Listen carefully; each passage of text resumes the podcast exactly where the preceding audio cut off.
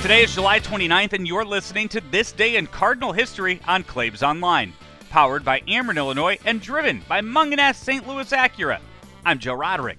Munganas Saint Louis Acura is your one-stop shop for service. They service all makes and models, and military and first responders receive ten percent off all service.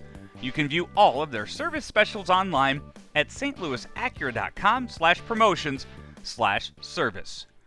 We continue on with what should be called Trade Week, or even Hall of Fame Week, as today it would fit into both categories with another Walt Jockety deal near the deadline to go out and acquire a big name for the Cardinals to help make a postseason push. Let's go to July twenty-ninth, two thousand two. The Cardinals and the Philadelphia Phillies strike a deal. The Philadelphia Phillies trading Doug Nickel, Scott Rowland, and cash for Placido Polanco, Bud Smith, and Mike Timlin.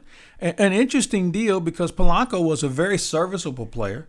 Bud Smith had thrown a no-hitter, and Mike Timlin had to go because he he violated one of the great codes in the clubhouse, and there was no way he was going to have those guys play with him after he violated a code.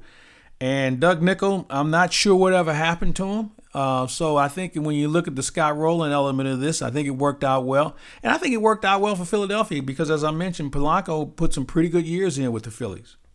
Oh, he had some big years for them. Bud Smith was on, and Timlin was serviceable for them, too. Um, Rowland, I will never know how the, the two thousand two playoffs would have gone. Uh, you know, Kyle had already died that year, so the Cardinals were already undermanned a little bit. But Rowland had a big second half for the Cardinals, and then did a home run in the first game of the division series in Phoenix.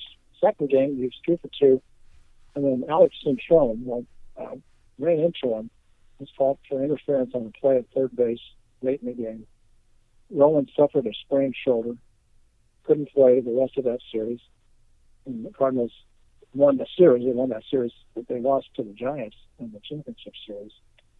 So we'll never know how that would have gone. And Rowland's career, while a very good career, it might have been even better if he hadn't hurt his shoulder on that play.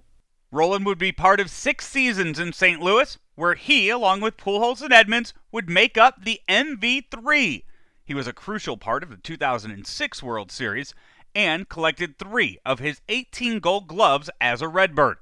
And in two thousand nineteen, he was voted into the Cardinals Hall of Fame by the fans. This is This Day in Cardinal History on Claves Online, powered by Ameren, Illinois, and driven by Munganas Saint Louis Acura. Have you subscribed to the podcast yet? Check us out on Spotify, iTunes, and Google, or wherever you listen to your favorite podcasts and add us to your list. You'll get brand new content delivered to your phone each and every day. For Claves Online, I'm Joe Roderick. We'll talk to you tomorrow. From early mornings to late nights, your neighbors are busy creating a better tomorrow. And at Ameren, Illinois, we are accelerating progress.